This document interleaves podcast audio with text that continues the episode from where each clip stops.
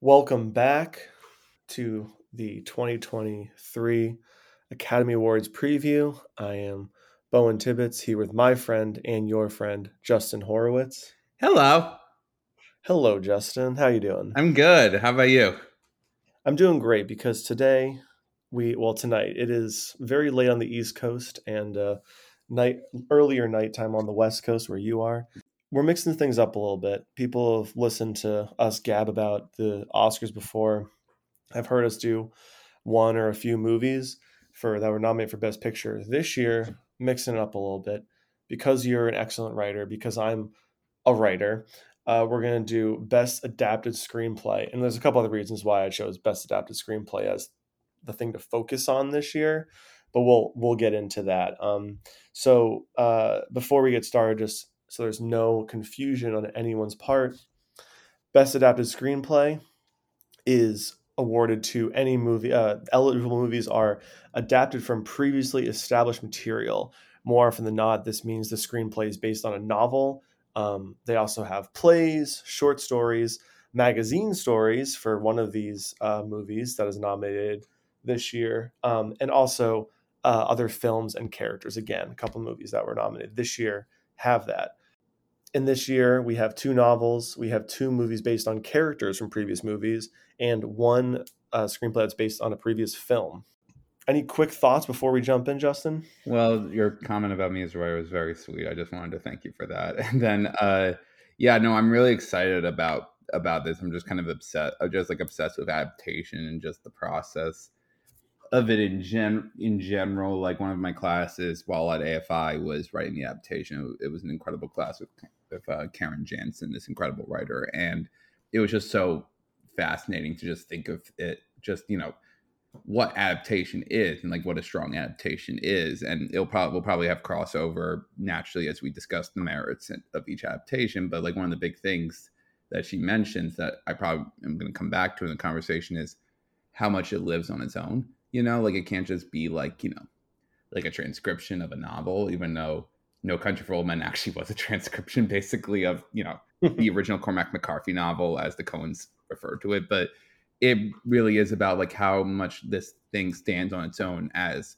a film and not just you know you know a book to a film but literally a film like a film with you know its own you know language its own integrity et cetera et cetera yeah there's i think there's sort of two schools of thought with most people um, when they come to seeing approaching adaptations and I think Harry Potter is a great way to sort of look at it yeah. in that way. There's some people that want a one to one translation, the Christopher Columbus method, shall we say, um, where it's the exact representation of what's on the page is on the screen. And then there's the other uh, side that prefers something a little different, that you're adding something to the story, to the narrative, to the visual representation, whatever it may be. Um, and we can call that the Alfonso Cuarón Prisoner of Azkaban method because um, the book already exists. So do you need an exact representation of it? Yeah, I don't even think he read the book. Like, because I mean, his adaptation process, if he's you know completely honest, which I'm gonna guess he is, is that he never likes to read the books. He has someone else read it for him, like, and then write a summary of it because he's so afraid of fidelity to a book that it allows him to get, it gives him more distance as like a writer or director, what have you so that he can make like what is really the best decision for this as a film, you know. And I think that's why his adaptations are like really strong. Like Children of Men, particularly, not to go off on a tangent unrelated to the current nominees, but Children of Men is an excellent adaptation, even though it's completely different from the book, which is also an extraordinary book on its own merits. So just like that type of thing. Absolutely. And so let's seg right into our first nominee. Uh, well, well, so the first nominee is All Quiet on the Western Front. We're going to go through these in alphabetical order. And there's someone who definitely read the book. It is the director, Edward Berger, because he is also one of the three screenwriters uh, of the adapted screenplay, along with Leslie Patterson and Ian Stokell. This is based on the one of the most famous uh, modern novels, All Quiet on the Western Front is a novel that came out in 1928, written by Erich Maria Remarque. Probably pronounced that wrong, so apologies. About World War One. I. I think most people look at this as the war novel in in everything that that very short phrase means. I will admit I have not read the novel. Uh, this is um, I know a lot of people cover in high school. Yeah, I I read it in high school. I have like you know not not like a full specter of the memory, but I remember being really blown away by it, like really just shattered by it, and just the perspective and just what it said, especially because the war the World War One is so under discussed, really, compared to like most contemporary most uh 20 like 20th century wars really you know? Like people don't people don't even really know often actually how it came to be really? And so like that was what really struck me when i first read that book and i and there are passages there are parts of that book that i remember and even when i was talking to my dad about it my dad was like i remember things from this book like even and he probably hasn't read it also since like high school too that are still like etched in his memory this is definitely more of a directorial than a screenplay, so probably not the best place to start the conversation. But there's a lot of sequences in the film um, that are very much etched, and a lot of it has to do with the tactile senses when they're covered in mud or blood, and and what sort of gets caked on. And like, I'm assuming this movie's nominated for makeup. I should yeah, know. It's, nom- it's nominated for make- it, it's nominated for makeup, and yeah, it it honestly should win for makeup too. Like personally, like like I think it's the strongest out of the categories, which are kind of very like most of the categories are kind of very, hey, look at the prosthetic we did, you know, that type thing, and not like really like. I think it's a very limited definition of makeup, and then all quiet is like, oh, thank God, an actual real nominee that takes itself seriously, you know. Yeah, absolutely. I, I, think one of the things that's again, it's war, it's trench warfare is very much do the same thing over and over again, um, and you gain either very little ground or absolutely no ground at all.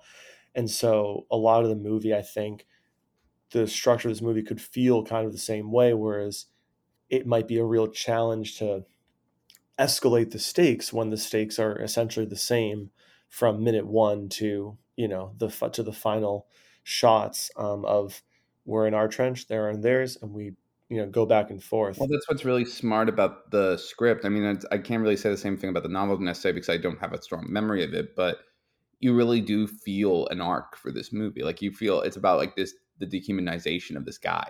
You know, you feel like him slowly etched in there, and then I think, and then the thing too that here's the thing that the the thing the movie does that's really fucking brilliant, really, and it, it might be the thing that actually like I know there are a lot of people who are very kind of not a fan of the adaptation, like critics I like you know follow and writers I admire a lot, who you know take take I think liberty of a lot of the changes of the book, and I believe this is one of them, which is all the stuff with the generals and the armistice deal. That's not in the book.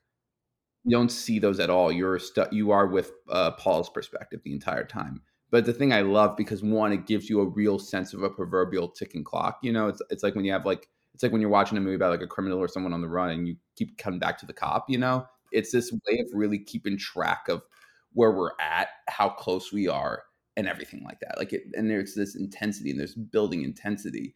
And for me, I think it's such a brilliant move too because I think it really honors.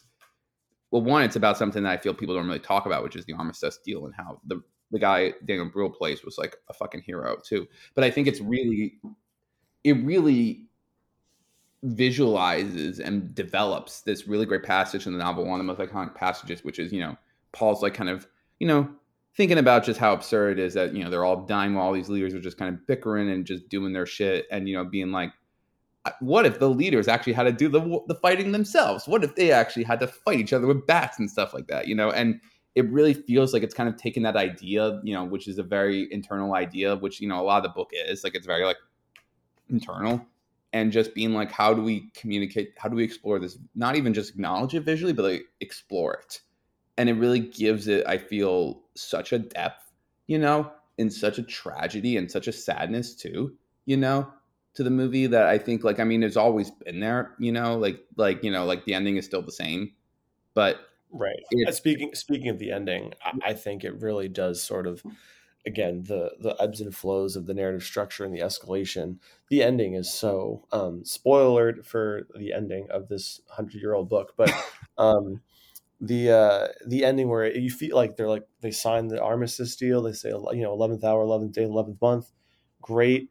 And then the general like refuses to give up and then they send them back out and it feels so futile you know and it's like they were so close. It's so fucking infuriating like like you're like literally i was literally screaming at, the, at my screen while, while it was happening being like no fuck you fuck you fuck you and they were like literally shooting the people who wouldn't go back and then what underscores the tragedy of it all is just like you know the the the armistice deal officially comes in after paul gets stabbed. Like he literally missed it by seconds and it's so fucking futile the whole thing and so just fucking tragic. Like for me, like one of the to rewind a little bit too, like one of the most striking moments of the story, and for me, it was kind of the moment where I, didn't really think of how significant it was when I was watching it, but I look back at it as really kind of like what makes this film so strong is there's a scene where like you know the generals are like in like one of the cars, you know, and they're looking at all the pastries, and one of them is like, "Is that croissant? Uh, is that stale?" And I felt genuinely tense and it's like, why are you feeling tense about a croissant? And the general's opinion about a croissant, but I'm like, that general, if he's not impressed with that croissant, could go back to the Germans and say, fuck your deal and get and more people will die. That's insane. That I like literally had that trajectory of thought.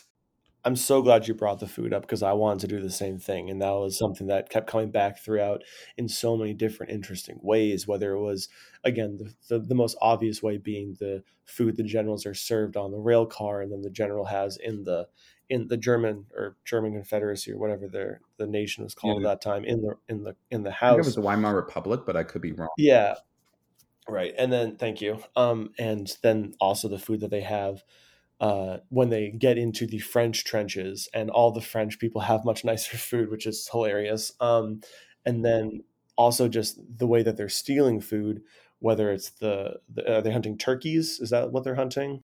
Chickens, and then the goose egg, and then the eggs that they're stealing as well. Um, from the farmer. Yeah, they're doing like a lookout thing, and it's just so telling, and just you know, and ends with one of them getting killed, like in a really fucking heartbreaking. That really like beautiful, that really devastating shot of like the I think it's not it's it's Paul's friend, I forget the name of the character, and he's standing across in this wide shot from that kid with the gun.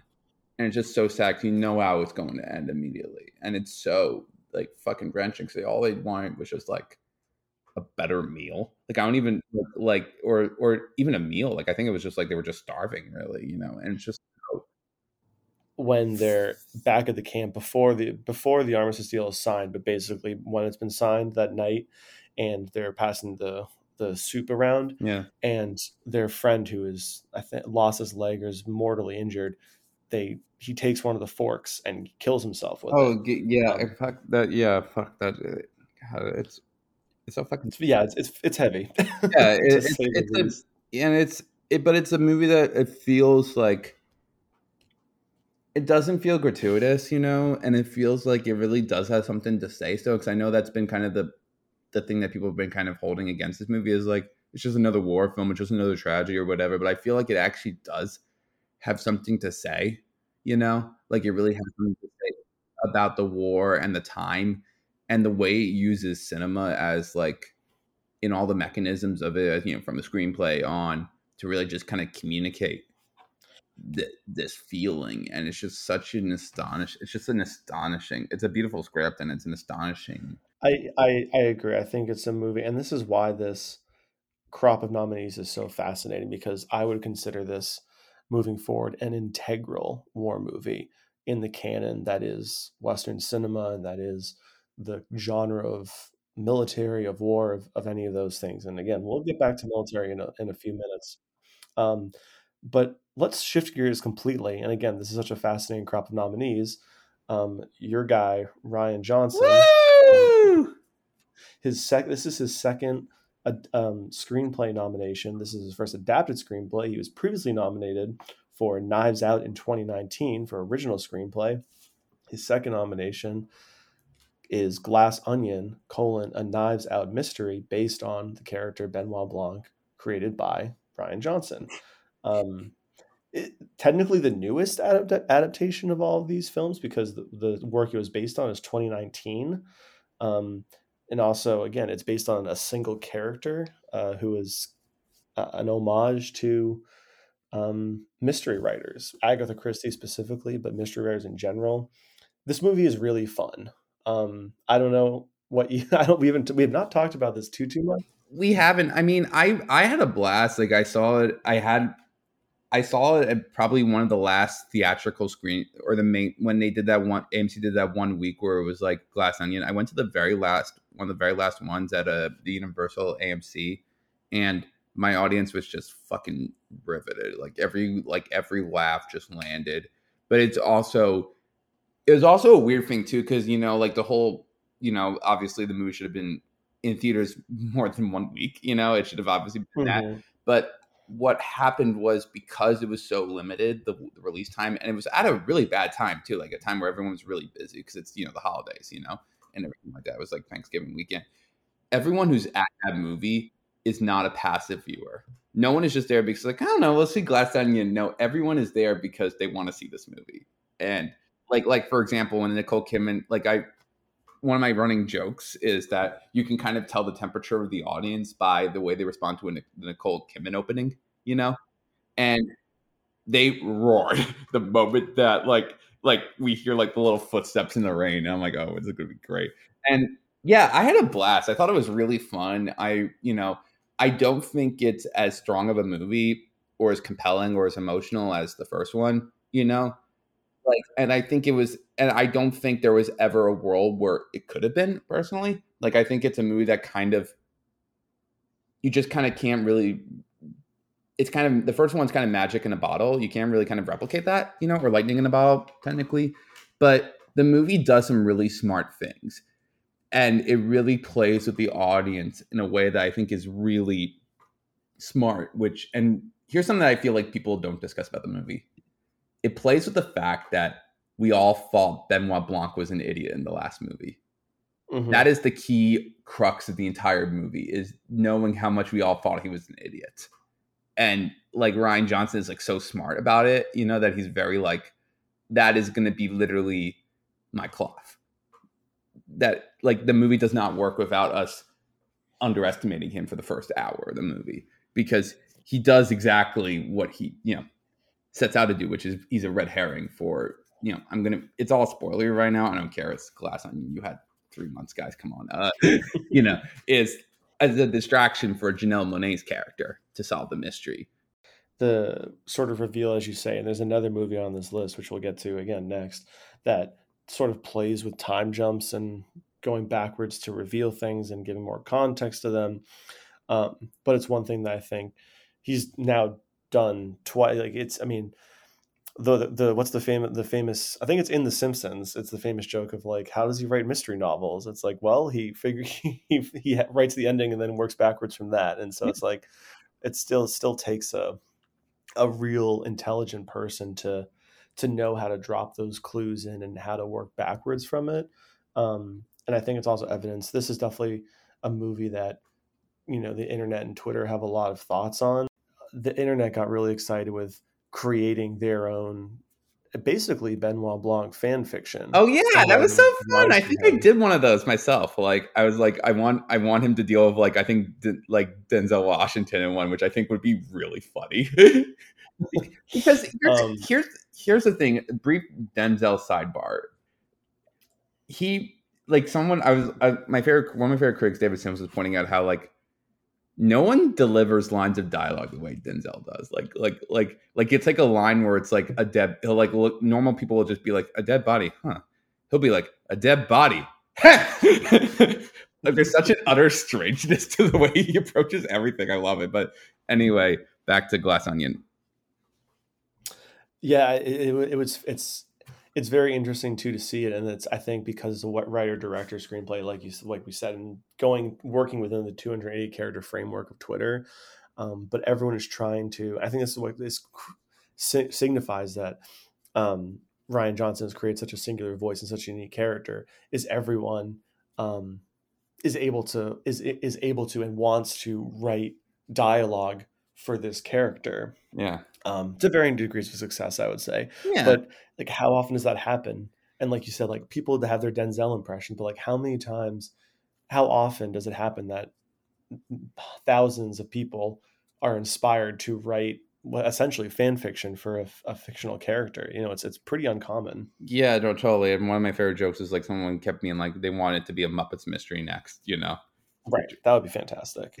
Yeah, and, and it, it, spe- like speaking of like when people go forward and what they want their expectations to be, you said you watched this in theaters. I'm Yeah. very jealous of that because you and I did watch the first Knives Out in theaters uh, back in November of 2019. I did not get to watch this movie in theaters, um, but I did watch it on my iPhone with headphones. and but at the same time, it was kind of really cool because I'm, I'm I'm kind of anti Netflix's binge model, but I do love the idea. And even if they're harming the theatrical viewing experience, I really love the idea of Netflix dropping these event movies. Um, Glass Onion was their Christmas movie, you know. I, I do I do too, you know.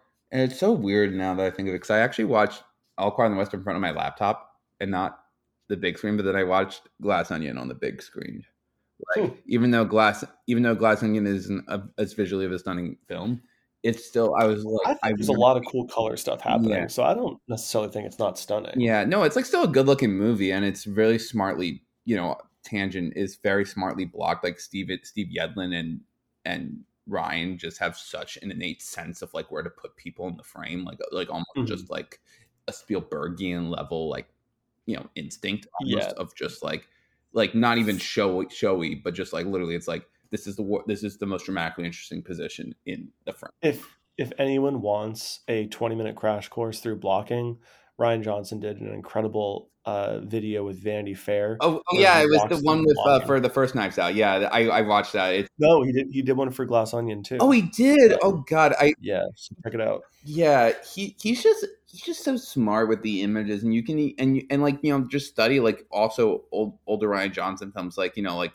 the Last Jedi is just such like immaculate blocking and just so smart. Like you know even when you don't really realize it, and then Looper, his like incredible Joseph Gordon-Levitt Bruce Willis film is just so immaculately composed too. But yeah, with with this film though, yeah, like Glass Onion to go further into like the story and everything like that. It's a smart sequel, but I don't think it's as emotionally resonant of a sequel. Like I don't think it lands in the same way emotionally. Like the first movie, there was a real sense of you really felt for Ana de Armas, really, and there was and there was something so compelling about realizing that the story was about her, and you being invested in her trying to get ahead, trying to figure this, trying to get away with it all, you know. And you just felt this profound emotional connection to her, especially with her relationship with the other characters, really, and how, you know, it really was. It's a, it's like you know antagonism, but it's not like a very pure like, haha, we hate you type thing, kind of in the way that the antagonists were in this movie. You know, it's very like like a black and white. While you know, and and it's not to say that the antagonists in the first movie aren't bad. They're they're they're probably worse, honestly. I think like the, the ones in the first movie are like pretty racist, actually. Is but hmm. they really there is much more shades of gray, and there's much less of a sense of like whether we are on stable ground or not compared to this movie where it's like you're not on stable ground at all, you know. And I think it affects the tension of the story. And given I still enjoy it, I still enjoy Janelle Monae's story in the film. I just don't think it's as particularly compelling because she is a rich person fighting rich people compared to the first movie, which was about a poor person fighting rich people innately. Right. Um, the the last thing I'd really like to hit on with this movie, um, screenplay wise, is well, there's a fantastic Chekhov's gun here. As far as mystery movies go, I think there there are multiple uh, of these, but the check the true Chekhov's gun is not a gun. It's a it's the most famous painting in the world. Is the Mona Lisa? Is the yeah. the Chekhov's gun? That wasn't even Um, what I was thinking about. I was just thinking about the actual gun of the movie and like the way that Yes, no, I, I, I, and I think that's again, I think it's such a, a well, I think it's a very well structured screenplay for a number of reasons, and again, the fact that he sets these things up, um, with again with the gun that does go off, I think multiple times throughout the film. Well, I, I also Um, just love the joke of like, like you know, like you have the whole setup initially where where Daniel Craig is like, it's like, it's like, it's like putting a gun on the table and turning all the lights off, and then when he realizes it happens, he's like, oh fuck me.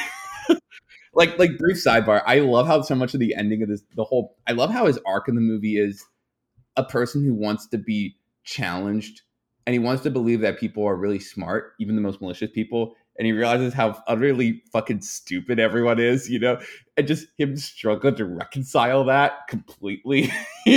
and the actual satisfaction of him finally recognizing it and how that's actually integral to the mystery of the story. Like I love how his arc is part of the mystery. Like like he needs to have that journey in order to truly understand solve the mystery. Like you can't he has to realize that he's dealing with a very dumb person in order to win.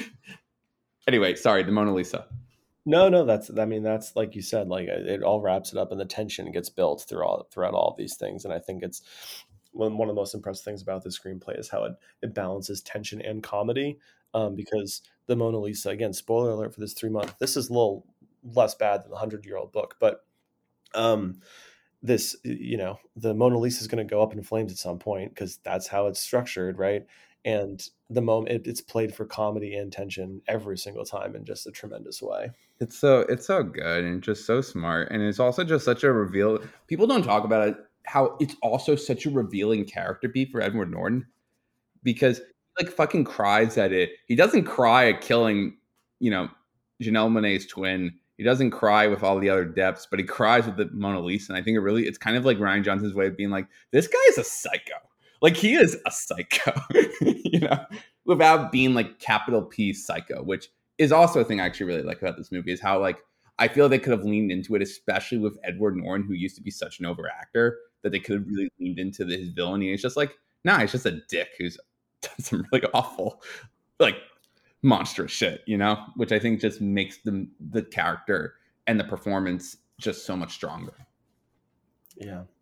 Um, the next movie on our list tonight is probably the quietest, even with a movie with quiet in the title. This is probably the quietest movie of them all. Um, I think we're both sort of closer to being ambivalent on this film. I, I, I believe you still you said you liked it. Mm. I enjoyed it. Um, it was not you know not mind blowing. This is not a movie I would say you have to go watch immediately, but I think it's still a very very well made movie, very well acted, very well written.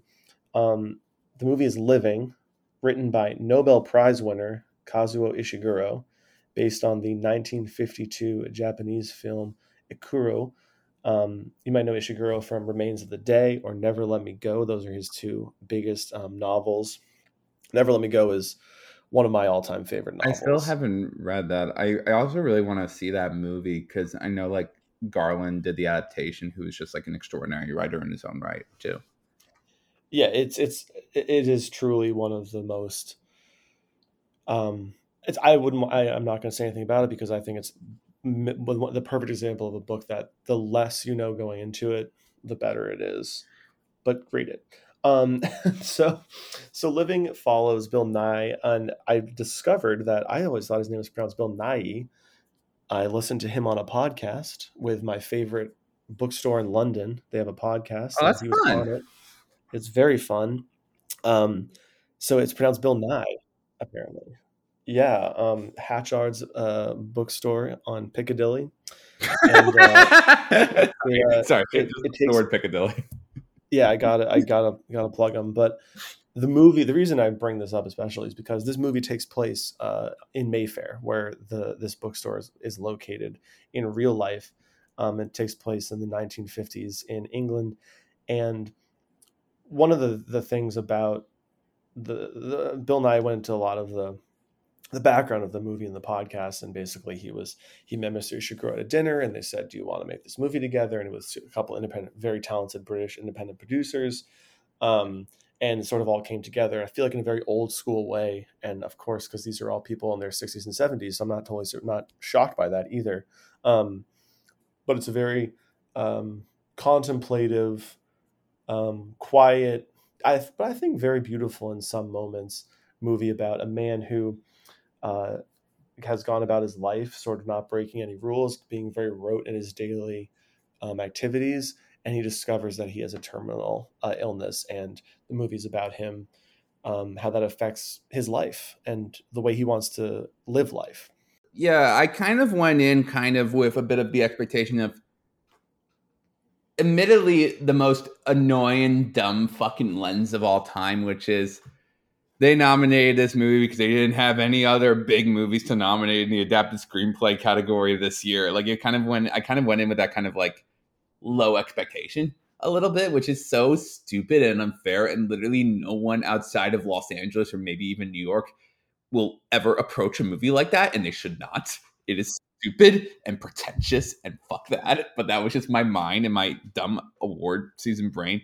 But I was very like, you know, I was struck by, even though like I was struck by like how genuine it was for a movie that dealt with like these types of issues. Because i feel like a lot of these movies kind of there's a bit of a glibness i feel like especially in this area of like you know sundance films kind of chasing like you can see a, a sundance version of the story being just so like glib and hokey and everything like that. Like you see like the dumb you know you have you have that like you you ha- you have like the uh, like the almost like the 50-50 version of this movie really in a way.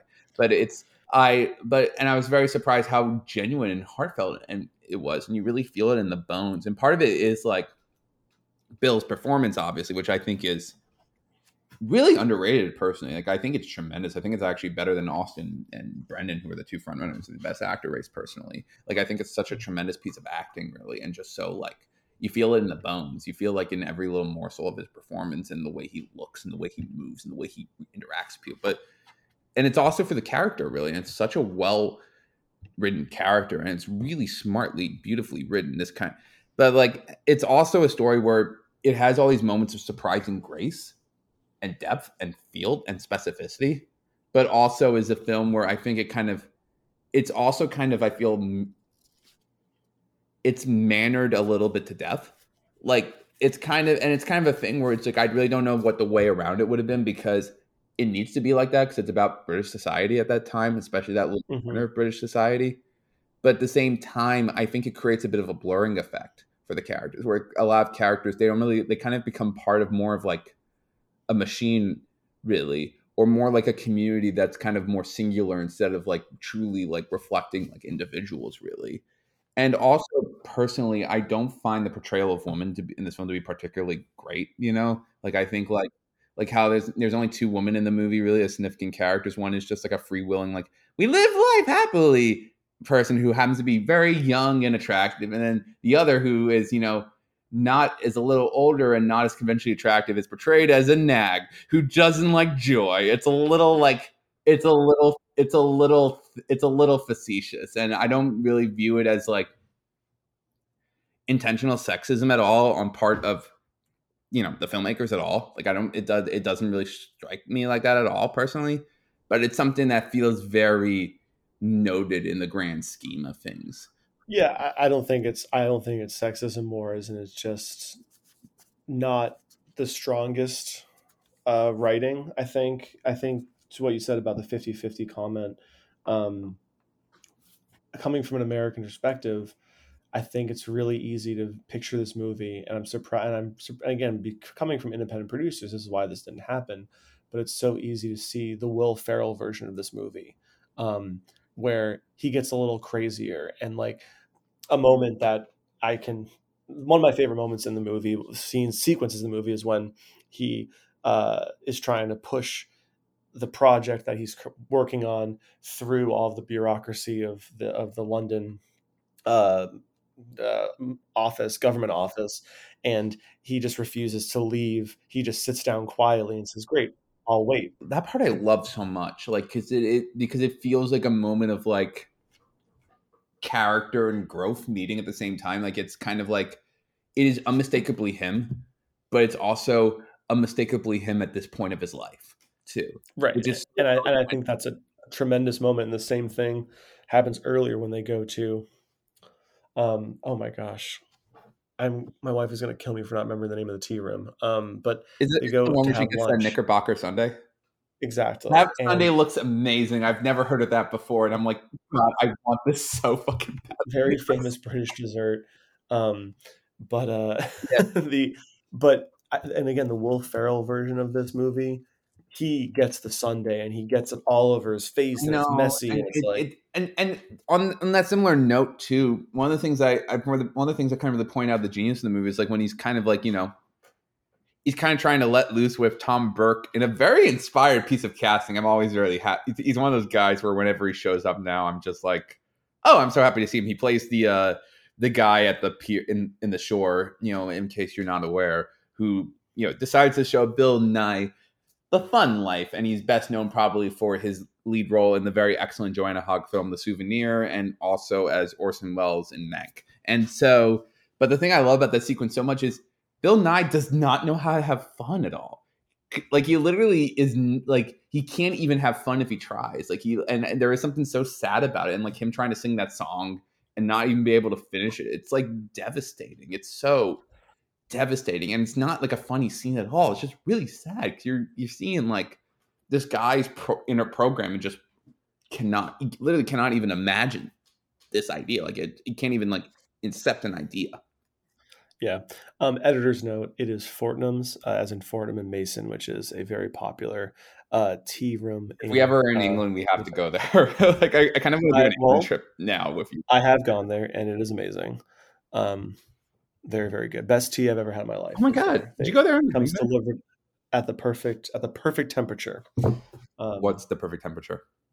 I don't even know. But like, it was it was it came served in a beautiful you order your own pot of tea they bring the teapot they bring the cakes they bring the savory sandwiches all of that what'd you get um and you uh what'd you say what'd you get with the tea oh uh, it's uh, it's oh it's i don't even know how to describe all of it it comes in this three layered um tray the bottom layer is finger sandwiches and there were four different types of sandwiches there was a um uh the Jubilee chicken san- uh, coronation chicken sandwich was kind of like a curry chicken.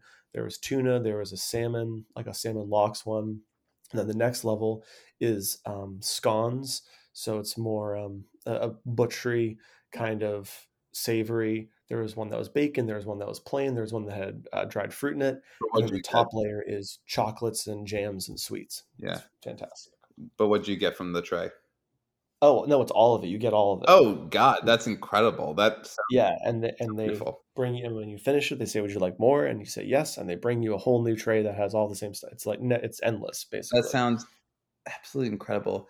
I wonder if they. I don't think they went there in the movie The Souvenir, right? Like I know they go to a tea room in The Souvenir, but I don't think they go there. Not not that one specifically. I don't think. Um, yeah, but yeah. Jumping back to this movie though, yeah, like I like there's a lot I really do like about it, and I was really surprised about it. But it's also a movie where, yeah, I feel like the characters kind of blur a bit. I think that you know the the, the quote unquote audience surrogate character is so underwritten, like, and he has just such a shift. Like, he just moves so like immediately with only being on the the the the desk for a day with this guy like, um, and then when he doesn't show up back to work, he's all of a sudden like, I miss him. I feel like we're all falling apart. I'm like, you've only been there for like, you've only had him for one fucking day. Like, Jesus Christ, kid, you're such a you're such a little brat, you know. but um, and then he has this quick, and then the only way he ever looks at his colleague is like a romance. Like, fuck you, dude, you piece of like, like I, I, I really hope she like shoves like a Knickerbocker Sundae in your fucking face. anyway, sorry. The um what my, my to to wrap up this to wrap up our living conversation yeah. without going too deep into London quality of life and all of those things. Um, huh. I really the the real big twist um, in this movie is the third act is basically entirely a flashback. Um, Bill Nighy's character passes away off camera um, in the shift between at the end of between the end of the second act and the beginning of the third act. Um, I was curious. I have not seen Ikiru, um, but I was read the Wikipedia summary of the movie. Yeah, I've unfortunately, struck, yeah, I've unfortunately go ahead seen Ikiru myself either. I really want to though. Um, but according to the Wikipedia uh, summary, which we should trust because Wikipedia, anyone can edit it, so it has the best information. Um, the yeah, it looks it looks like similar. Wikipedia is saying that we are already engaged in a nuclear war right now. Oh, fun. Okay. oh, jeez. Um, on happier note, I guess about talking about a Dead British Man. Um, the so the the the structure is the same. The third act begins with the wake uh, for the main character. Oh, that's really um, but in the Japanese film, uh, it the the action remains at the wake, and I, there might be flashbacks, there might not be, but the action remains at the wake and does not move on from there. except at the end of the movie in the Japanese version, original Japanese version, they say we're going to do a better job. We're going to, you know, be the people you know we want to be. And I guess this sort of does this in, the British version as well, but then they end up going back to the um, office, and it's not quite as successful. Um, they sort of slide back into the Their drudgery their of methods. Yeah, that part. yeah. Although I do think that like the character that you do not care for, I feel like he's still sort of they sort of leave it open because I'm trying to remember the exact order of events now.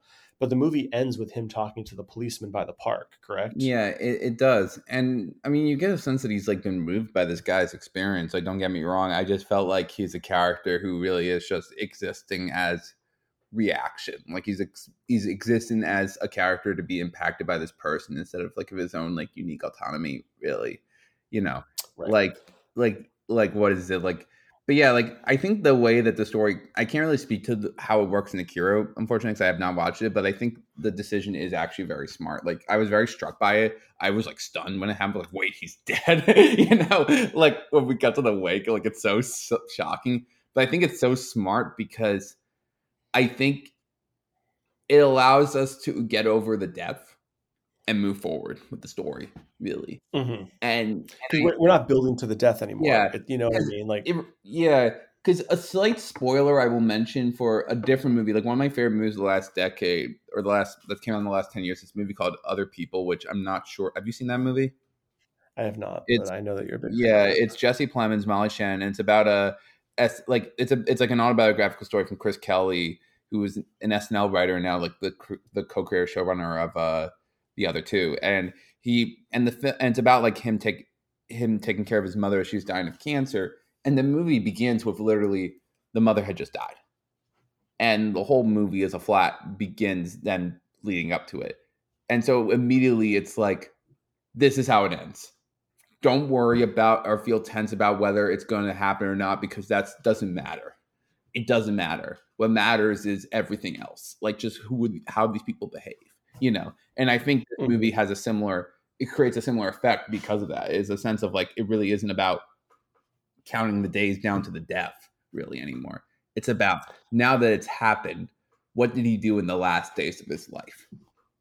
And I think it's Yeah. really resonant, really. And I really and I that part of the movie I do really like because it becomes a story. Because I'm I'm always really, and it's a thing that kind of the Sundance model has kind of fucked with me. Unfortunately, I think it's kind of like misconstrued this notion. But I I al- I love a journey from apathy to empathy.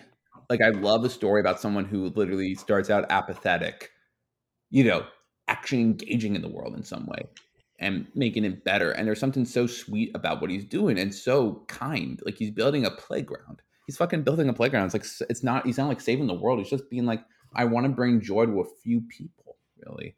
And there's something about it for me that's so sweet, you know, that I would have found even sweeter if the film didn't keep underscoring how kind it was a little bit. Like I'm like, okay, we get it, we get it. He's a nice guy, you know. We don't have to like literally remind ourselves, but like it's it, but it still is resonant though, regardless of the the film almost kind of undermining itself in that way.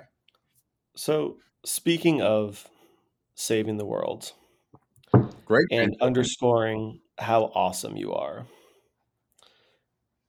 the one we've all been waiting for Top Gun Maverick, Dun, dun, dun, dun, dun, written by Ehren Kruger, Christopher McQuarrie, and Air dun, dun, dun, Warren Singer, story by Peter Craig and Justin Marks, based on the film Top Gun from 1986. dun, dun, which was based on a magazine article called Top Guns from the early 1980s. Uh, Christopher McQuarrie is the only Oscar winner that is nominated in this category this year. He won original screenplay for Usual Suspects in 1995. A good movie. But- Mo- a very good movie. Bad actor, bad bad guy. But more importantly, yeah. God, I worked on this movie. I know. so It you have, and and we talked about it leading up, like like throughout like the the year. It was like one of those things where you know you just kept telling me these wild stories about it. I'm like, huh? Wow, damn. Well, and Well, and this is one of the reasons why I'm so fascinated. Why this is why I part of the reason why I wanted to do best adapted screenplays because I would still get to talk about Top Gun, and also um, I'm not gonna. I'm, not that I'm on an NDA or anything like that, but I'm not gonna go too much into the too too much in the background. But I am fascinated break by the credits. It, break it, break it, break it. I, I, am fascinated by the credits on this movie. They, um, it, they are, and it's it it's so weird too because I mean, like WGA arbitration is just a fucking weird thing, you know. And mm-hmm. as someone who's like studied and been fascinated by it, it is a very strange process, you know and it's a process that actually has very good intentions though because a lot of the arbitration process really is to protect you know non-major writers really. It's meant to protect right. like people who aren't like the chris mcquarries of the world. It's meant to protect the people who like that one movie credit could literally be like what keeps you afloat and give keeps a, a, roof over your head for a decade sometimes. Right and, and, all that and all that being said like you said it's very important to have like the the, the, the peter and justin who got i've never I've never met them i have no idea who they are who got the story by credit. I think they did a very very early draft this movie was in pre-production for i think over a decade um, very like for serious pre-production for like probably eight or ten years um, mm. trying to get the script down i think the script does pay off um, but McQ came in really in the back at the at the end to really push it over the finish line. Yeah. Um, and so there definitely were some structural problems. Um, I think throughout the throughout the whole process, and I think they I think most of them are solved. I, I think they did a really good job with all of that. I don't I don't think there were too too many holes because I think it's kind of movie where you go in, you're expecting to be like, well, how is he like this isn't a real plane? He can't fly uh, 11 G's. Like what the heck? Like throw that out. It's Top Gun. It's Tom Cruise. Get rid of that. You know, it doesn't matter. Yeah, I mean, um, I mean, um, people have people just have a weird logic with these types of things, you know. But I, I mean, yeah, I went into this movie kind of a very, though I had the sense from you that this was going to be something special, just because you kept mentioning how it was a movie where there was like, I'm not sure if I'm going to violate an NDA or whatever, but there's like no expense spared for the movie. There was no expense spared and they were refilming things, delaying things to get it right. And it was a movie where it's like we are going to spend as much time as we need to get it right. It's never, it's not going to be a hack job. But that's also the Tom Cruise way of working is we don't, we don't like, we don't settle ever. Right. And then the funny thing about that is this movie was delayed many, many times. It was actually done for a year and a half before it came out. It was delayed three fucking years. Like most, I feel like I feel like half of the movie was filmed in like 2018, if I'm not mistaken, right? Or yeah, and, and, and like yeah, the the the actual release date was about I think hmm, maybe 16 months after it was actually completed because they knew it was going to make a billion dollars and they wanted to put it in the theaters when people were going to go see it in theaters. Do you think it would have made a billion dollars if it had come out originally when it if if if they didn't have all if the the timing of it had worked out and they were able to release it in 2019, do you actually think it would have made a billion dollars though? Well, I mean, that's a really interesting question. Again, like as especially if you're looking at the credits as they are given with McQ on them, no, because this is the movie that was in that existed in 2019 is not the movie that we saw today. Is not the movie that's nominated for Best Picture, not the not movie that's nominated for Best uh, Editing, Best uh, Cinematography. It was um, nominated for cinematography. Oh, wasn't? Yeah, that's the thing that people are shocked. Well, that's by. disgusting. It, it, it's funny. Um, even the New York Critics Film Circle gave it best cinematography. you know, yeah. like, well, like Joe got did did Joe get? No, he didn't. No, Joe didn't get. I mean, he got a DGA nom though, which is well deserved. You know, I th- I think I think Joe is honestly the unsung hero of this this film for reasons that we could go into. Like, I think he's just. I, I, I get why he's not recognized, but I think he's just such a he's he's a smart director in ways that are so not obvious to people. I yes. feel like personally, but anyway, he just knows really what matters, and on innately trust and innately knows that what matters is will will cover everyone's concerns. It will cover everyone's egos, and that simplistic kind of approach to it, that kind of forward thinking approach, I think just kind of really just pays off in such like dividends. Yeah, I think they're. I think all of them approach that way. I think Jerry has an innate ability to know what is working and what isn't. Um, I think what makes he has that sort of instinct. I think that's what makes him a successful producer in a lot of ways, um, apart from other things. But I, yeah, they all of them are. They're there, and they'll whittle. They'll have the big thing, and they'll whittle it down to the essence of what it's supposed to be. And that's why the screenplay nomination is so fascinating to me, because this screenplay does not exist in the way that a traditional screenplay does, especially for original versus adapted. Um, I don't know the process that All Quiet on the Western Front went through. I don't know the process Glass Onion or Living went through, but I have to think that at one point Rian Johnson had a completed shooting script. At one point there was a Top Gun Maverick shooting script, but that is not even close to what the finished product is. Um, there's reshoots, there's rewrites, there's it's the Chris McQuarrie. Is is it is it the Chris was it was it the Chris McQuarrie structure of you know kind of like I don't think it was as crazy as Mission Impossible where they only had 30 pages and then started shooting. That's um, kind of, that's kind of astonishing, honestly, about him. Like it's like he literally like that movie like the Mission Impossible movies are so cohesive for movies that should not be cohesive at all. Like like that's like, yeah. it's like literally bananas.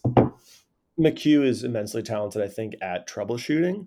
Um, and that's why he was really brought in on this. And there's a lot of a lot of people were brought in to say like, clearly Paramount, like you mentioned earlier, no expense was spared. That is correct. Um, Paramount knew they had a hit on their hands, but it wasn't quite finished yet. Like maybe it was going to make even six hundred million dollars, right? But it wasn't going to be that tent pole, that all time blockbuster movie. And so they brought in someone like Lady Gaga to write the to write and perform the credit song. Um, they brought in McQ to come do reshoots. They brought in T Bone Burnett to be a music supervisor. All of these things that happened towards the back, the towards the end of production, um, and even little things. And that's the thing that's so interesting about again the screenplay nomination is like what exactly are you? What makes a good adapted screenplay? Is it because you like you said, is it a one to one translation of the movie? Is it the fact that you're able to take the chunk of the movie and make little differences? So McQ coming in and helping rewrite um, the scene where uh, Tom Cruise, oh my god, I can't remember the Tom Cruise's girlfriend. He like is in her house, and then the daughter comes home, and he like jumps out the window. That was a very last minute reshoot. I um, yeah, I I could see that. Like I, and it's also something that also makes sense because I think that is like the lit, the least strong element of the story, which I think is overall like a really strong script. Actually, personally, like I but I think that's the area where it's a little underdeveloped, which is kind of a shame because I think all the intentions with that character are good, especially in an era where like every star that's above the age of 50 has to date a girl that's like 30 years old. You know, it's kind of nice to actually have a woman who is not just like in her late 40s, early 50s, but someone who actually is truly someone who is believably that age. Like her, like with with her background and personality and everything like that it all matches it's just it's just the writing wasn't fully at a level of specificity or nowhere near as compelling as everything else about the movie sure um i could talk about this movie for a very long time but yeah. i'm just gonna if for the sake of brevity brevity i want to go over again since we did sort of the third act dissection of living um third act of Top Gun Maverick is awesome. It um, it's pretty extraordinary. It's kind of like it pays off like a slot machine, and like you know to I and I know like this thing like blank check like like like uh Griffin like Newman one of the co-hosts of it. He talked about you know how he Marie Barty pointed out how just extraordinary like that is with the script, or at least the element of like how they're they explain to you in so much detail in like Act Two how the mission is supposed to go. That so much repeating, repeating, repeating, repeating, repeating, repeating, repeating, variations, repeating, repeating, that by the time it happens there, you know exactly how it's supposed to go. And they don't need to remind you at all. You're just watching it happen. And you're watching the things either succeed or catastrophically go wrong. It's like such immaculate screenwriting, really personally. Right. Like it's also great filmmaking, but I think more importantly, it's great screenwriting. Yeah, I think the the moment when you realize, wait, I know exactly how this is supposed to go. How are they going to get out of here? They never went over that. and, like... and it also, and I don't know if this did it for you, but it did for me. There was a point actually in the act three where before you know we cut to Tom Cruise on the ground that I actually thought he was going to die.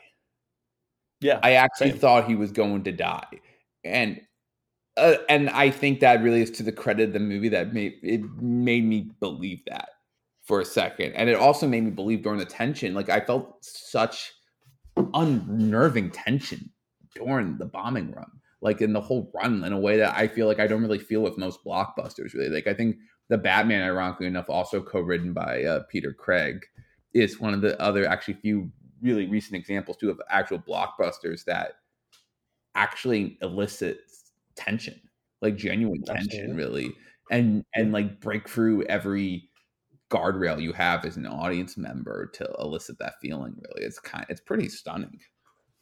Yeah. Um, so yeah. Um, Jerry, I hope you get that best picture. Woo! Um, it was it was a pleasure. It was a pleasure having the tiniest little part Yeah, this movie. you're part. You're part of a Best Picture nominee. You're a part of history. Yeah. Um, all right. Our final nominee, Women Talking, by uh, di- written and directed, directed and adapted for the screen and directed by Sarah Polley. She's a previous Oscar nominee from Away from Her from 2008. Woman Talking is based on the novel by Miriam Toews, Miriam Toews, apologies uh, Miriam, from 2018. So, again, pretty recent um, novel. Uh, the, the story itself takes place in 2010 uh, about a group of Mennonite women who have discovered that um, they are being assaulted in a number of ways, uh, physically, emotionally, um, by the men in their repressive uh, religious community, and they have to decide whether they're going to a stay and forgive the men, uh, b stay and fight the men to demand equality, or three le- or c leave. Um, before we get into it, this is the current favorite uh, in almost every metric for this award. Um, the Hollywood Reporter has put it at a 61.5% chance of winning Best Adapted Screenplay, um, which is followed by All Quiet on the Western Front at 24%, Living at 5.7%, Top Gun at 5.4%, and Glass Onion at 3.4%. Uh, if you're a betting man, uh, it is minus 250 in odds, which means you would have to uh, bet, you'd have to put up $250 to win $100. Um, quick aside for that, if you are looking for value, living's probably where you want to put your money on this. It's plus 2500 with I love how we're getting into fucking gambling now. Yeah, it's just it's just I mean, it's interesting. I mean, if you're looking for a safe bet is obviously women talking, but the value's not really there. So if you're looking for a little risk, put 10 bucks on living. Her Oscar your offers is only like five fucking dollars. Like Jesus Christ, these people are insane. but. Um Yeah, no, but it is the front runner, and like personally, in my own Oscar prediction, like I believe it, and I could see it, and I'm not surprised. I'm surprised that it got so few nominations ultimately. Like I thought it would, even though it it got nicked for like the stupidest fucking thing, which is people. I think voters couldn't tell the woman apart, which is a genuine thing that I think actually happened, which is really fucking stupid. you know, like you know, like like people just have no fucking spatial facial recognition at all. You know, but it, I think that, but that's kind of you know whatever. But I think it's like a, well, I think to that point about the nominations is the one of the ways if you're again if you're looking to win your Oscar pool, your Oscar party, vote for the is swap out best with the most. Um, right. Yeah, that and all these performances are really understated. They have each actors kind of has a moment where they're well they're explode a little Yeah, bit, but, but well, that's the what I'm most part, saying is I think a lot of them are the most. Like I think they are going for it. Like like Claire Foy is going for it, and Jessie Buckley is going for it. I think that's what surprised me really too. Was it? yeah, I, I think they're they're they're what makes them great performances. They is they are pretty reserved. Perhaps what I personally think, except for again they each have one monologue or two. They have one or two monologues each where they get a little bit louder. No, like they, they have a lot of reserved moments, and I don't and, and I'm and what I'm saying is not a knock against their performances at all. I think it works for the film's benefit. It's just I thought it was like I thought those performances, the ones that were more Oscar contenders, were the louder performances compared to like, which I I think the best performance of the movie is Sheila McCarthy, who plays Jessie Buckley's mom. It's a much more understated performance, but that never had a shot because Oscars don't like to give recognize understated work at all. Like Bill Nighy not getting in is only because the category just does not have. It's just so. It, it, it's it, it it it it it it is. And given, I love his performance in that movie. I love I love it, and I think it's as I said earlier in the podcast, it's better than Austin and Brendan. personally. But it's it's just that's just not where the Academy goes, personally. But they didn't nominate Paul Mes- but they did nominate Paul Mescal, which was fucking thrilling. I, I would love a I would have loved a cinematography nomination for this movie. I think there's some really um, really cool camera movements, some great blocking, like we talked about earlier. Yeah, um, it's just it's just the color palette of the movie is like unnecessarily. I, I feel like that's like the dumbest. Like I, I it's, it's, like the dumbest point to hit. Like I feel like it's like beating a dead horse at this point, but it's like it it it, it feels like a missed out. Not even just because it's kind of like yeah whatever, but it feels like a missed opportunity really, and how color can really. And especially the complexity of color can really elevate a story. Like it feels like it's kind of cutting itself at the knees a little bit as a film, but regardless, yeah, like Woman Talking though as a film to kind of get into the screenplay, it's a really fascinating film in that way because it's I I don't love it like other people do, you know, personally. Like I think it's a movie that really I think the ideas the film is interrogating are really great, you know, and really because it's not just about dealing with assault, you know, but it's really dealing with like what is the world that we are bringing our children into, and I think that the the the the narrative like arc, which is you know them telling the story to a child, literally for the voice of a child in a way. With that, with that comment, one thing that I think there's been a movement away from recently in a lot of screenwriting classes, and you can tell me if AFI has done this or said anything about it or not. But one thing that I think is very easy to people say like it's amateur screenwriting is voiceover and voiceover narration. We we never really talked about that at AFI, but also a lot of my the screenplays we dealt with don't deal don't deal with it like at, at AFI at least the ones we work. But my thing with voiceover and it's always been pretty constant is it's about how you use it really more so it's like any other screenwriting technique. It's it's a screenplay technique that i think got a lot of flack because it was it was so poorly used. But i think it's like especially if it's used the, the best way which is i think show not tell you know? Like the reason the taxi driver narration is so great is because it's not just him telling you his thoughts, but it's you realizing, oh, this guy is like psychotic and he should be like locked away, you know, that type of thing. You know, like it's it's kind of like a thing where you kind of understand it. It's about feeling, and that's kind of what I love about it. Is, is it's not just even one of the woman tone; it's about child, and I think it just one, it's a fascinating perspective but it just really underscores so much of the movie thematically, which is what is the world we want to bring, and especially because Rooney Mara, it's about you know, it's a monologue to Rooney Mara's un, unborn child is well, like, or at least that's how I interpret it. Is like what is well the the final again not not to spoil that, but the final shot is the child, so it's I think it is monologue to the to the child. Yeah, no, no, yeah, no, probably yeah, like or no, it is yeah, like, and it's like what kind of world do I want to bring my kid into, really, which is a powerful thing is a powerful question to ask in any context, but especially in a particularly traumatic situation. Like, you know, you have parents who so much, you know, lament bringing their kids into a world of global warming, you know, genuinely like it's a genuine fear.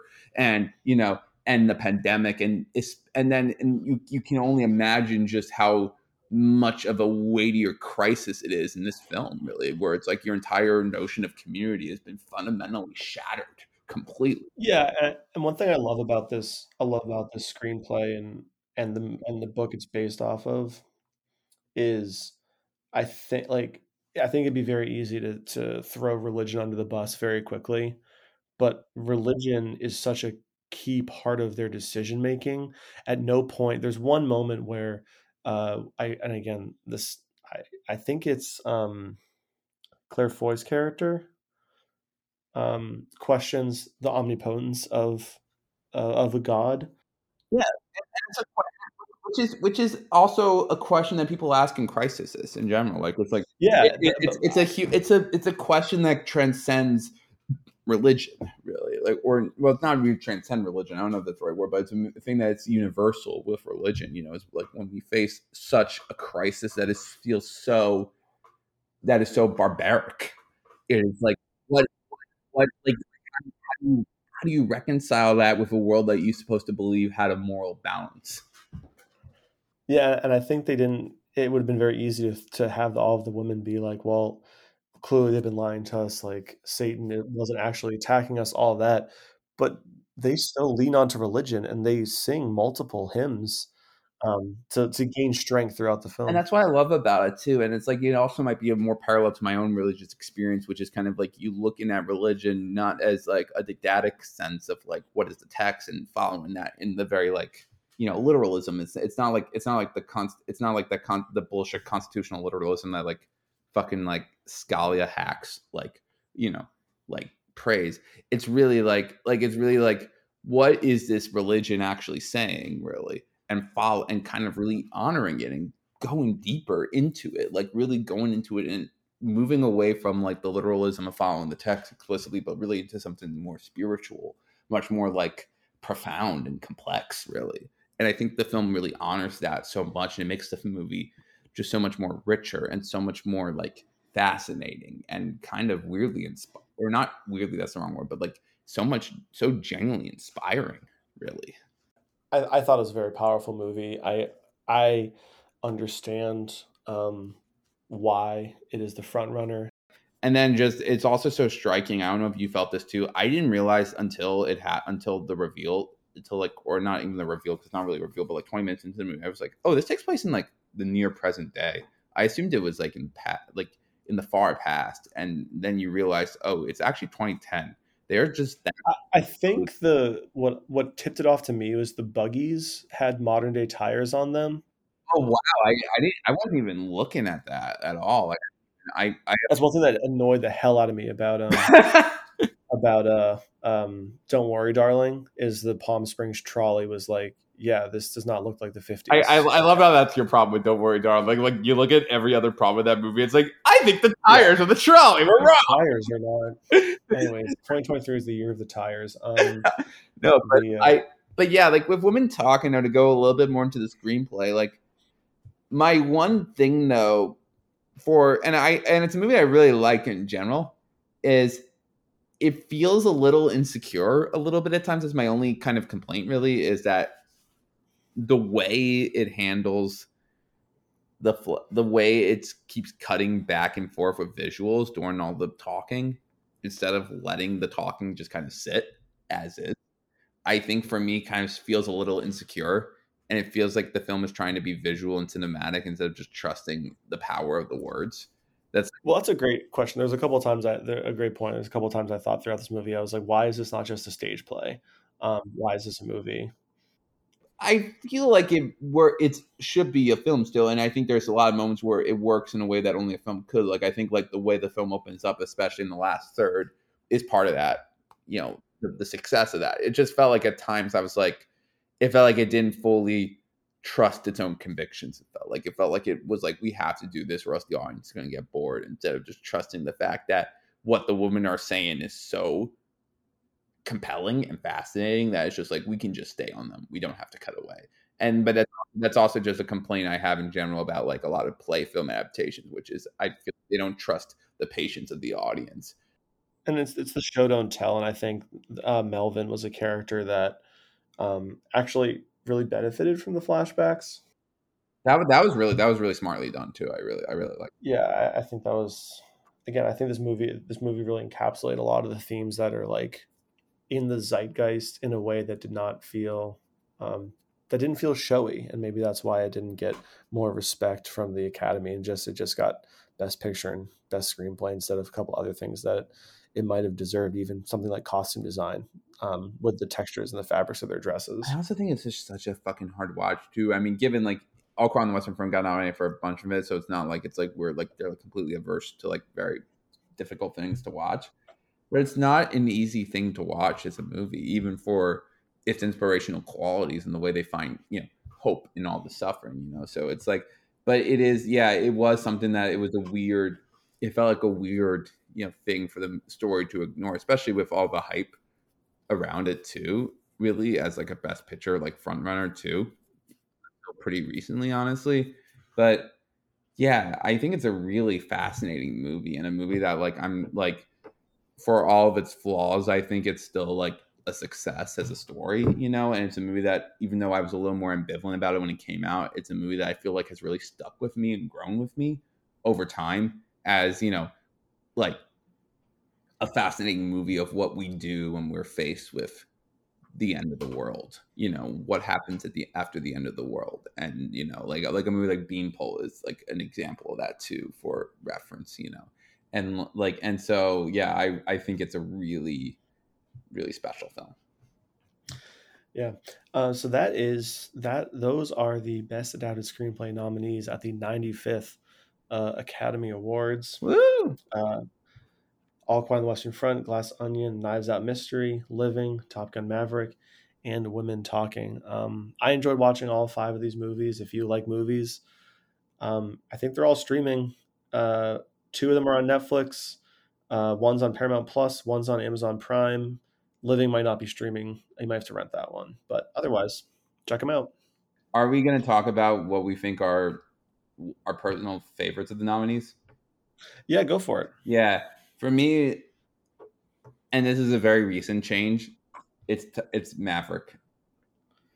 I, well, I love to hear that, Justin. Um, yeah, no, I, no, no, I, think... I, I, know, I know you do, but, but like I'm I'm genuinely serious. Like it's a movie that I think like the script is just so strong. and I think the protagonist is such a compelling protagonist. Like you know, which is you know Tom Cruise. you know, he's a protagonist. Like you know, but it's really like a, a person who really deals with the fact of like his own relevancy in this world. Like he's a character who has like you know extreme arrested development. You know, he's literally a fucking captain. Like he's not even like a colonel, you know, even though everyone in his age bracket is, you know, and mm-hmm. kind of someone who's like trapped in this like, you know, it's partly like a genuine hope, but also a real sense of sadness. Like he's kind of like someone who really kind of hasn't really fully moved on from like his guilt from like his colleague's death, really, you know.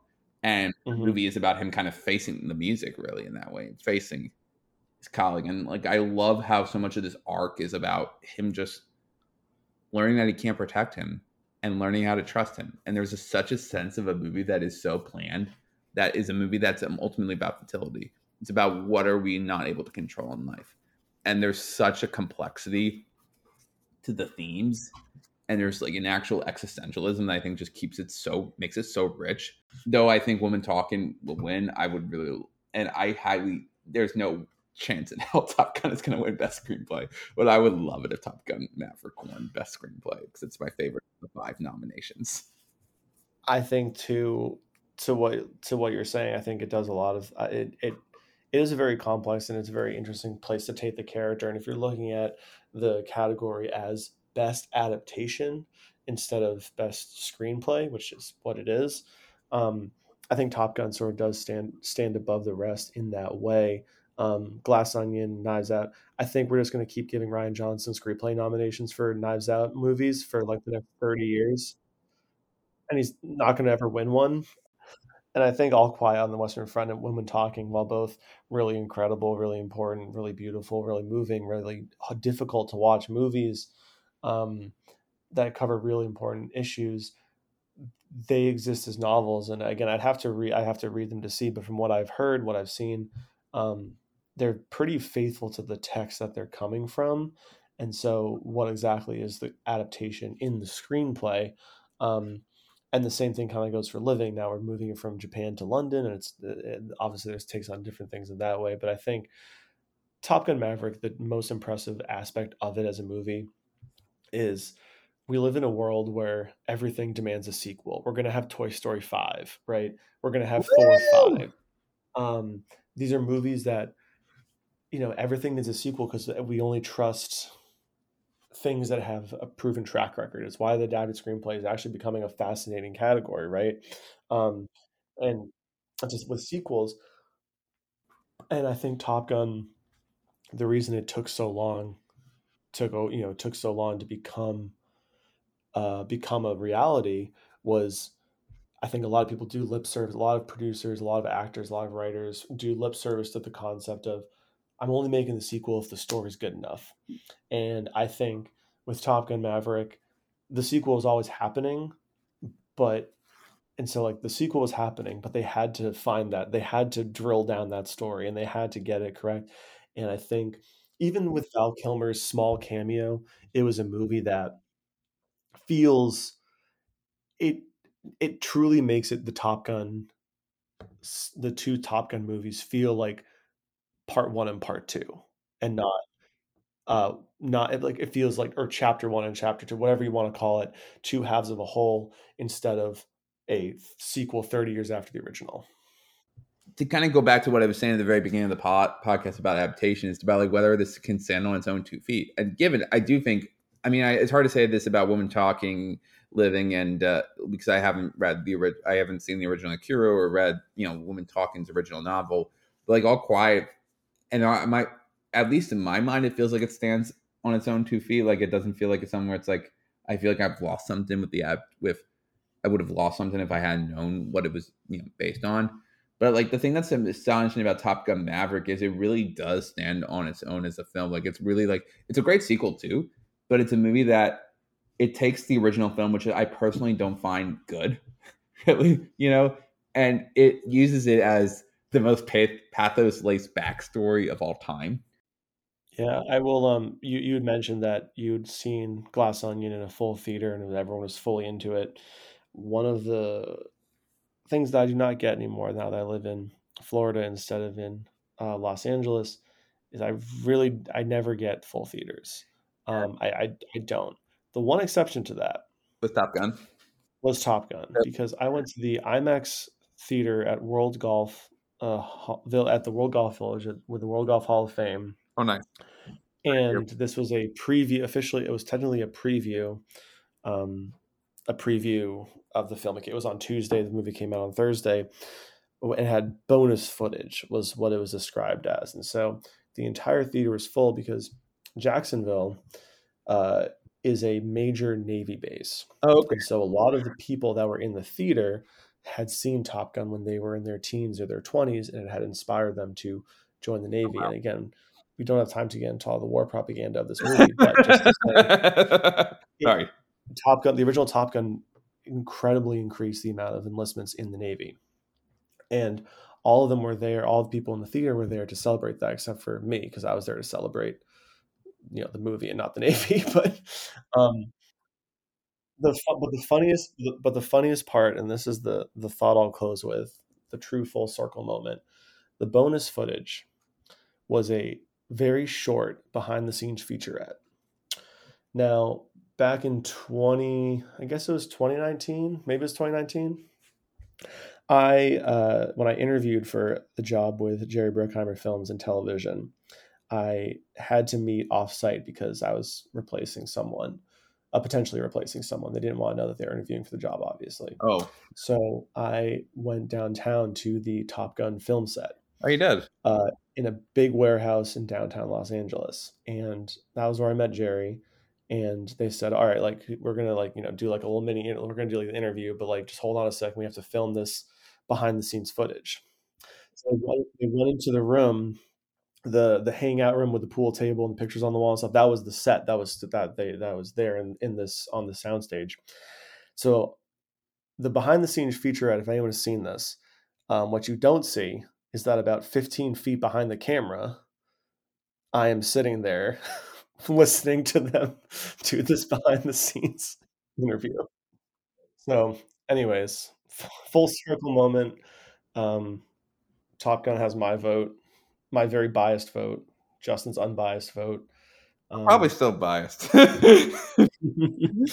well, thank you for chatting with me, Justin. It's always a pleasure. It, it this is this is great, man. Like uh, like we had a blast. We went over like I think a half hour, and I'm gonna go to bed probably like minutes too. Like yeah, you, prob- you definitely are. I think it's like one p.m. One one. It yeah. one a.m. on the East Coast. Every minute was worth it. Excited for the Oscars. Can't wait to see how it all shakes out. And congratulations to all the nominees and all the people that worked on uh, every movie that came out last year, not just the ones that were nominated for an Academy Award.